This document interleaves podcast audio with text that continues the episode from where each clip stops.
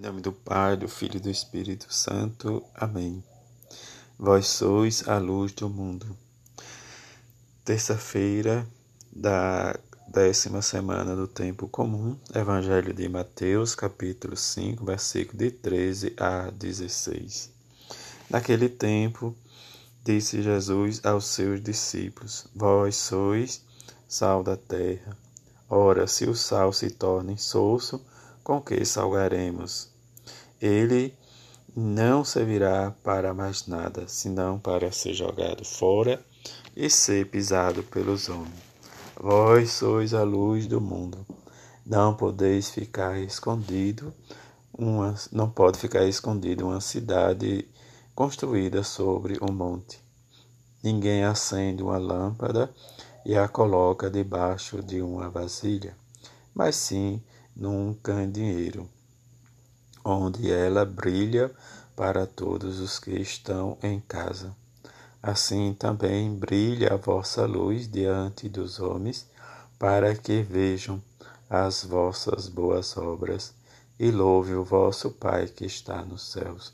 Palavra da salvação, glória a vós, Senhor. Agora, diz, recomeçando de novo o tempo comum em que experimentamos a vida cotidiana de Jesus, dando continuidade ao sermão da montanha de Mateus, do Evangelho de Mateus, mas também diz agora também com as leituras né, vinda, diz, quer dizer, tirada do Antigo Testamento, fazendo assim esse, esse essa intercâmbio de, de, de mudanças de acordo com o ano. Deste ano é o ano par, em que nós vamos escutar da primeira leitura do livro dos reis, onde nos chama a atenção a farinha da vasilha não acabou conforme o que o Senhor tinha dito por intermédio de Elias. Quer dizer, está né, vendo a visita de profeta Elias, diz a viúva de, de. Diante da circunstância, necessidade e circunstância, diz da pobre viúva já perdendo a esperança da vida, chega o homem de Deus enviado por Deus para este momento, em que, como a própria leitura nos atesta, não faltou nem a farinha e nem o óleo em que a jarra não secaram por intermédio do profeta Elias.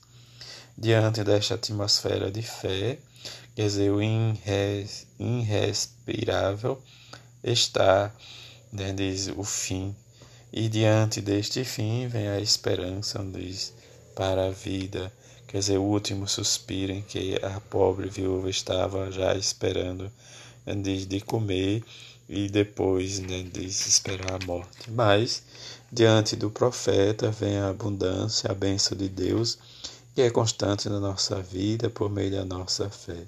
Se nós que caminhamos precisamos nos encontrar na nossa fé, a caridade deve ser sempre autêntica para formarmos e vivermos a nossa vida testemunhando o amor de Deus.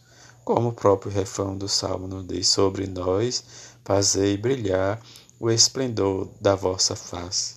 E do Evangelho nós escutamos, né, diz a luz do mundo, vós sois a luz, vós sois o sal, porque o sal que dá sabor e a luz que ilumina. Diante dessas duas situações que Jesus nos apresenta, em que muitas vezes nós somos insosso e às vezes nós somos, não somos luz.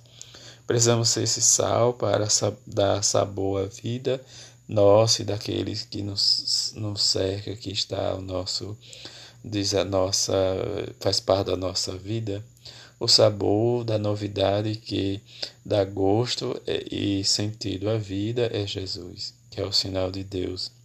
Diante da orientação ao caminho, vem também as dificuldades que às vezes nos deixa triste, né, desanima nossa vida, mas precisamos olhar e fazer que as coisas aconteçam.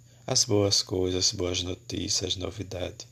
Mas também precisamos ser luz para iluminar e ser iluminado.